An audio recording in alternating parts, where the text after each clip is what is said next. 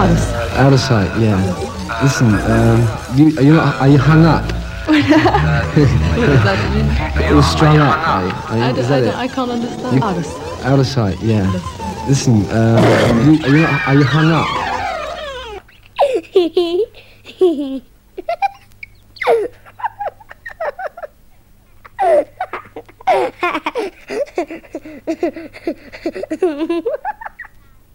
Mi fai vomitare.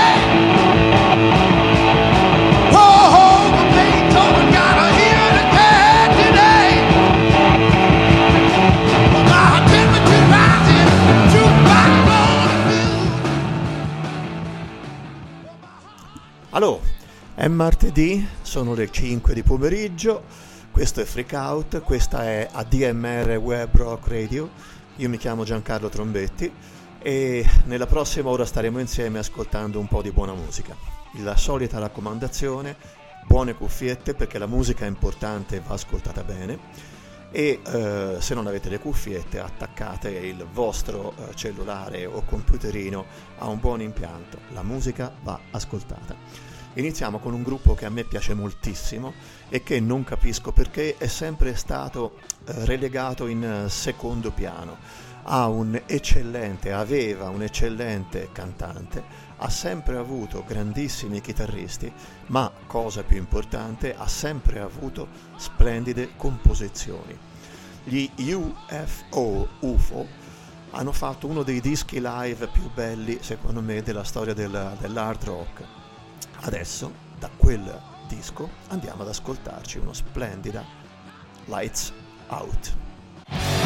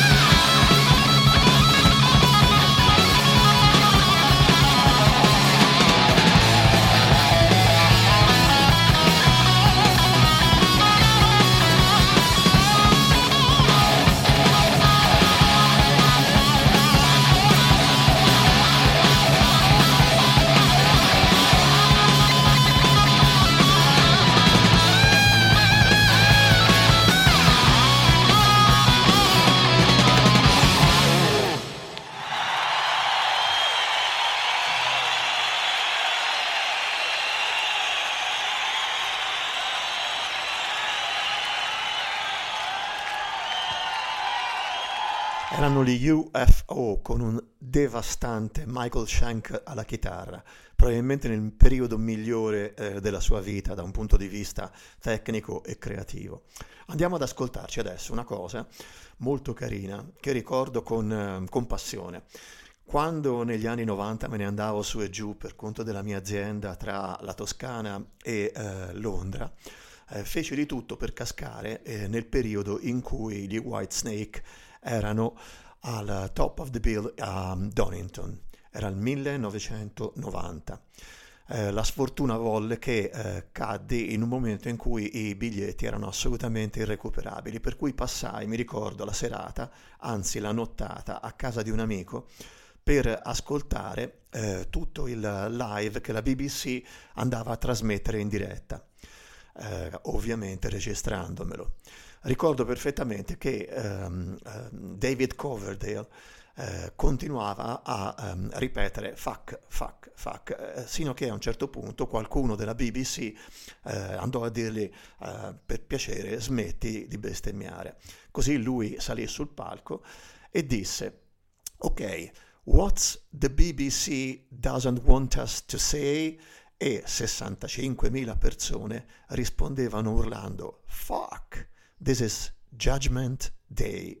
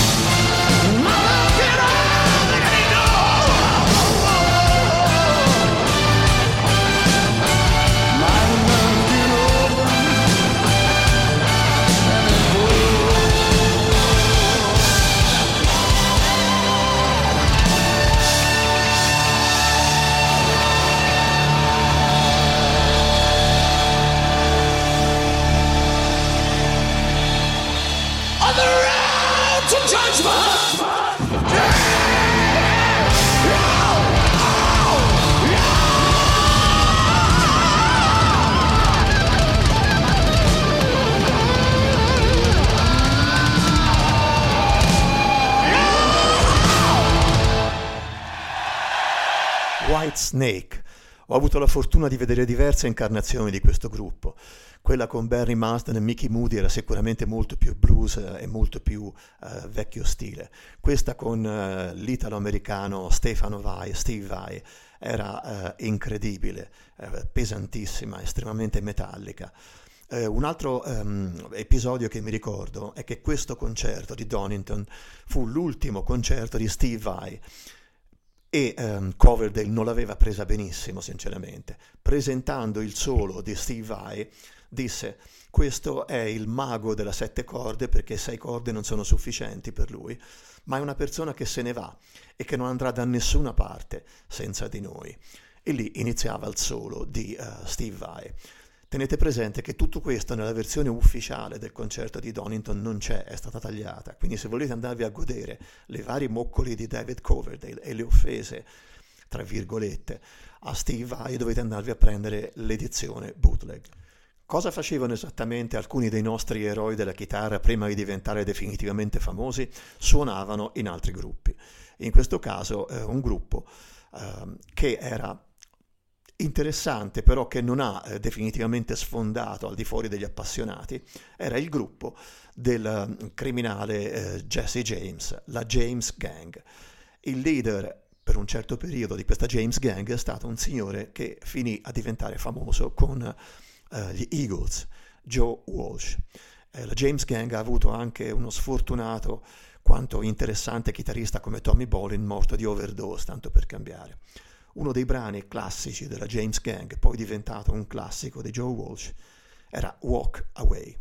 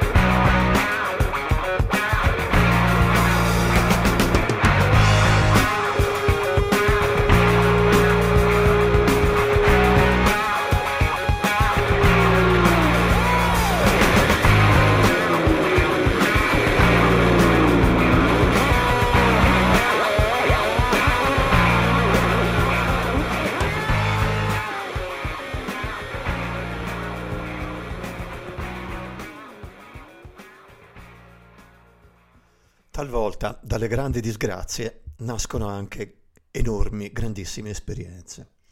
Christine Hinton guidava il pulmino Volkswagen di proprietà del suo eh, grande amore.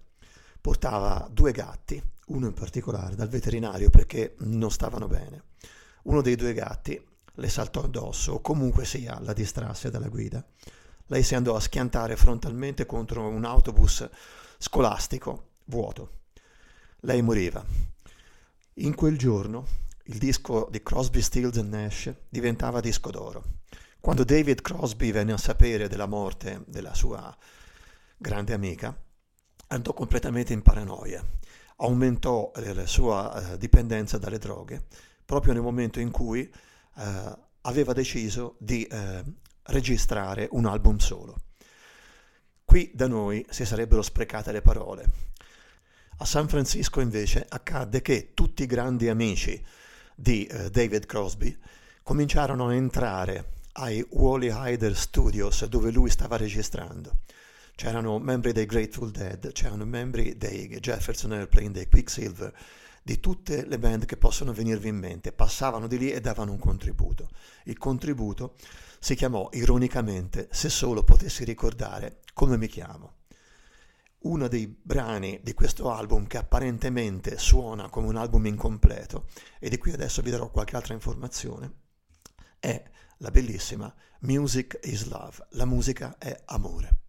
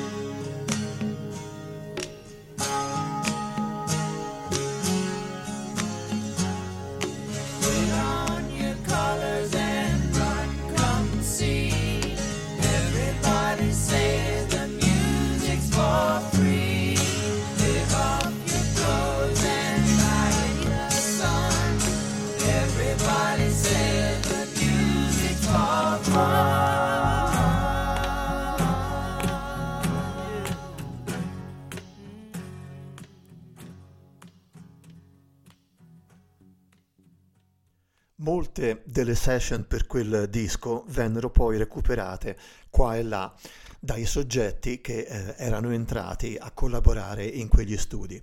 Ad esempio, per il disco solo di um, Jerry Garcia, due brani, Dio e Bird Song, che non finirono sul disco di uh, David Crosby, vennero recuperati per eh, il suo appunto album, il primo suo album solista. Uh, dentro quegli studi andavano e venivano una serie di soggetti, come abbiamo detto, e qualcuno ebbe eh, l'idea di eh, chiamare questo insieme di musicisti The Planet Earth Rock and Roll Orchestra. Questo soggetto ci ha lasciato e si chiamava eh, Paul Kantner, il leader, uno dei leader dei Jefferson Airplane. Se avete amato If I Could Only Remember My Name, dovete assolutamente in qualche modo recuperarvi il bootleg delle registrazioni della Perro Orchestra, della Planet Earth Rock and Roll Orchestra, che sono bellissime, a mio parere anche molto più belle di quello che è il disco in sé per sé. Questa è una versione di un brano che finirà in un disco de- della Perro eh, a nome di Paul Kardner, ma che qui è in versione estremamente migliore secondo me ed è una dei cut, dei pezzi eh, provati per questo brano che si chiama Mountain Song.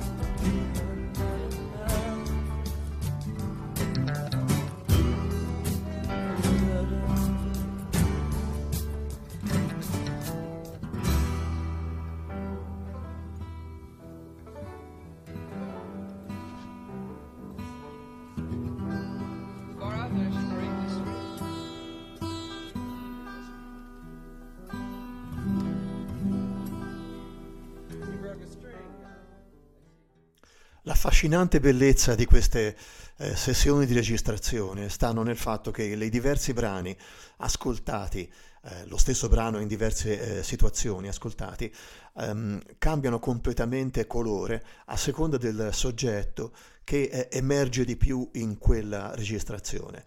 In questa registrazione sentivate, se ci avete fatto attenzione, sullo sfondo la bellissima voce di Grace Leak che ogni volta che apriva vo- bocca cambiava completamente il colore, l'immagine, la bellezza di questo brano, i cui testi sono inesistenti perché sostanzialmente viene continuamente ripetuto um, farò delle montagne eh, mia- la mia casa e boh, mi sento in qualche modo coinvolto visto che in ogni caso in questo momento vivo da solo in cima a un monte, anche se vorrei tanto prima o poi tornare al mare.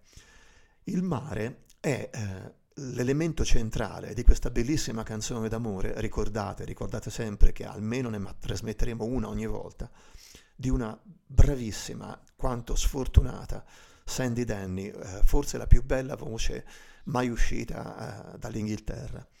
Questa eh, canzone, ehm, che ha un titolo in antico gaelico, che onestamente non riesco a pronunciare correttamente, Fisa Bata dovrebbe essere più o meno, parla di un um, amore perduto uh, nell'oceano e che la sua la donna uh, va a, ogni giorno in cima alla collina più alta a scrutare l'oceano nella speranza prima o poi di veder tornare quella vela dove sopra uh, stava a, a pescare, a lavorare il suo amore.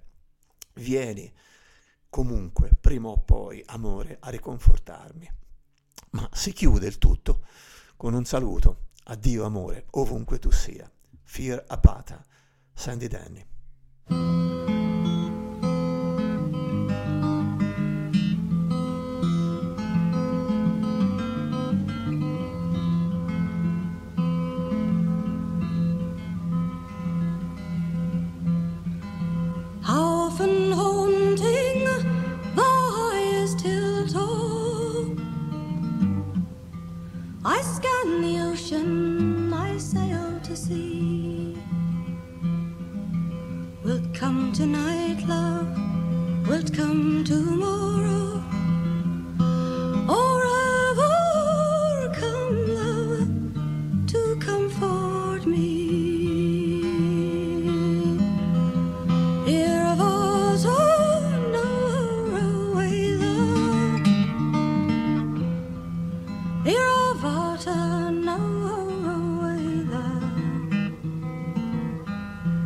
You're a water.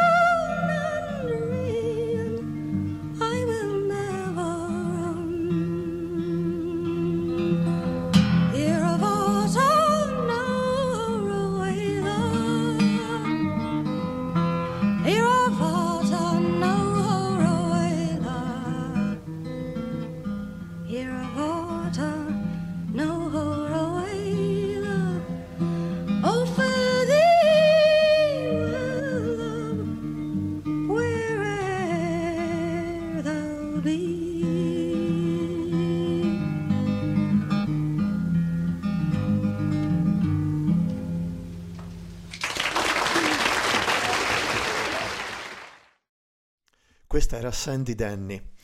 Eh, ricordo che alla fine degli anni 80 e l'inizio dei 90 avevo preso una sbandata per un gruppo di quattro neri che si chiamava Living Color e ehm, quando mi venne proposto dalla casa discografica, che era la Sony CBS se non mi sbaglio, ehm, di andare a produrre un loro concerto, ero felicissimo. Sicché andai a trattare con eh, questi tipi il giorno della registrazione del concerto e ricordo che Corey Glover, che doveva essere, eh, sempre se non sbaglio, il, il leader, il cantante, era anche lui molto contento perché era sorpreso del fatto che qualcuno in Europa, ma in Italia in particolare, fosse interessato a registrare la loro musica. Secondo me i Living Color erano in quel momento un gruppo perfetto, mescolavano hard rock con eh, melodie e una musica funky ed avevano un chitarrista, Vernon Reed, che a me ehm, sorprendeva e piaceva moltissimo. Questa delicata Love Rears Its Ugly Head è presa da un bel disco che si chiama Time's Up, Living Color.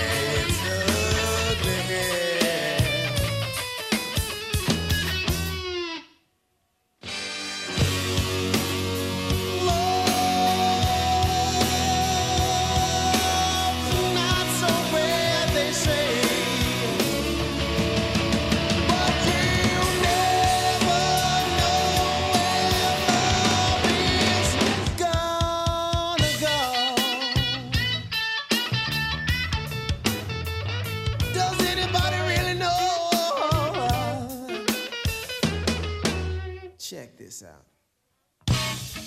I'm standing at the altar as they play the wedding march.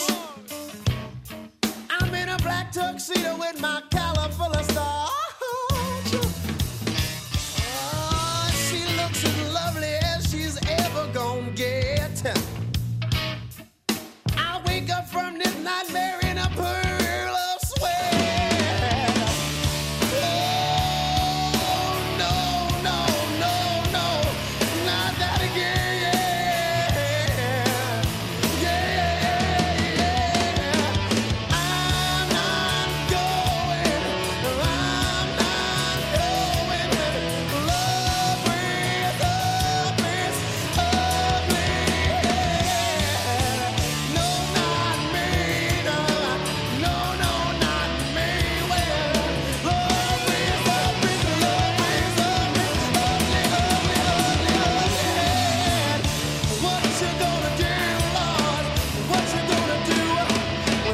Comes and gets you?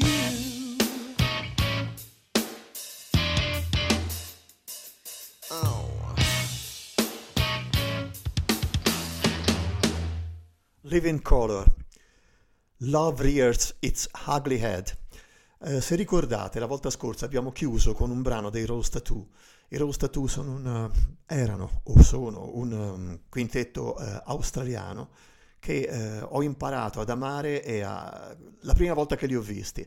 La prima volta che li ho visti era il Rock Reading Festival 1981 e eh, onestamente sapevo pochissimo di loro però eh, il concerto che fecero, questi 45 minuti, furono assolutamente incredibili e se dovessi fare una classifica dei 10 concerti più divertenti che ho visto nella mia vita, questo dei um, Rose Tattoo sarebbe sicuramente fra i primi 10. Uh, perché? Perché il leader Angry Anderson, che poi finì anche a fare il, l'attore in una, in una sitcom inglese che si chiamava The Neighbors, i vicini, completamente tatuato, con una rosa to- tatuata, credo, eh, non so se sulle braccia o addosso, sul petto, comunque sia eh, un soggetto piccolino, completamente pelato, era veramente un animale del rock and roll, era veramente una cosa ehm, esplosiva. Eh, ricordo, e c'è un amico che ogni volta che ricordo questo episodio mi sfotte sempre, comunque eh, ricordo che ehm, le due parti di Reading separate dalla- dal taglio che andava dai, um, dai palchi alla, alla- alla- alla parte centrale dove si gestisce luci e, e audio, eh, si buttava da una parte all'altra lattine e bottigliette di birra. All'epoca si potevano ancora utilizzare. Così eh, Angry Anderson, per far smettere questa sorta di, eh, di guerra fra le due fazioni, eh, chiese invece di buttarvi la roba tra di voi, buttatela a me se avete il coraggio. Partì una lattina piena che lo prese in piena fronte e continuando a sanguinare, lui mandò avanti eh, in un modo comunque sia eccellente il concerto. Da quel concerto, proprio dal Reading Rock Festival 1981, andiamo ad ascoltarci una storia di violenza, come dice lui all'inizio, ehm, decisamente strana. È eh, la storia tra, di una mh, battaglia, di una guerra fra due eh, leader di due gang. Uno era il The Butcher, il eh, macellaio, e Eddie il veloce, Fast Eddie. Ehm, la cosa ehm, finisce chiaramente male, uno dei due eh, muore, è una sorta di blues, blues rock, però molto carino, molto interessante e molto ben cantato e suonato. E la parte finale dice che i ragazzi ancora raccontano in questi eh, vicoli di questa città immaginaria ehm, di questa ehm, battaglia, di questa guerra, di questo sabato sera ventoso in cui il vecchio Butcher eh, andò a uccidere il Fast Eddie.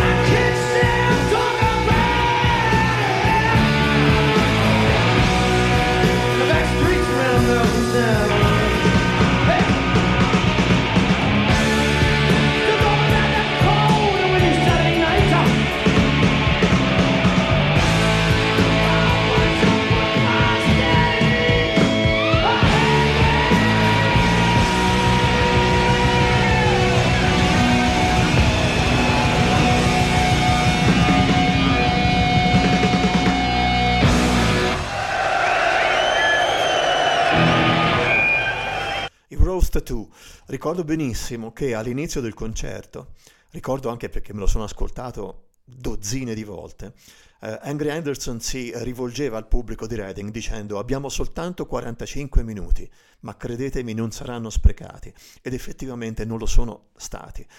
Eh, molta gente vi sconsiglia di acquistare bootleg, io faccio esattamente il contrario.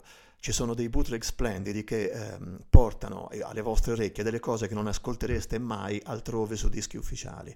Se avrete mai l'occasione di recuperare la registrazione di questo concerto di Reading 81 dei Rose Tattoo, prendetelo assolutamente perché sono veramente 45 minuti non sprecati e se non conoscete Rose Tattoo eh, cercate di colmare questa lacuna. Un altro gruppo che eh, dovreste imparare a conoscere, ma sono sicuro che lo conoscete sicuramente, è il gruppo di Steve Marriott, un altro che se n'è andato troppo presto. E eh, il, il, suo gruppo si chiamava Humble Pie. Il brano che si chiama Stone Cold Fever è quello che uh, va a chiudere questa puntata di Freak Out qui su ADM uh, uh, Rock Radio e um, io sono Giancarlo Trombetti, vi ringrazio per aver avuto la pazienza di ascoltare, subito dopo arriva Maurizio, subito dopo ancora, se non si è fermato a mangiucchiare da qualche parte, eh, Max Stefani, il mio socio o ex socio o ex compagno di merende o compagno di merende quando capita. State bene, al prossimo martedì, ci sentiamo, ciao.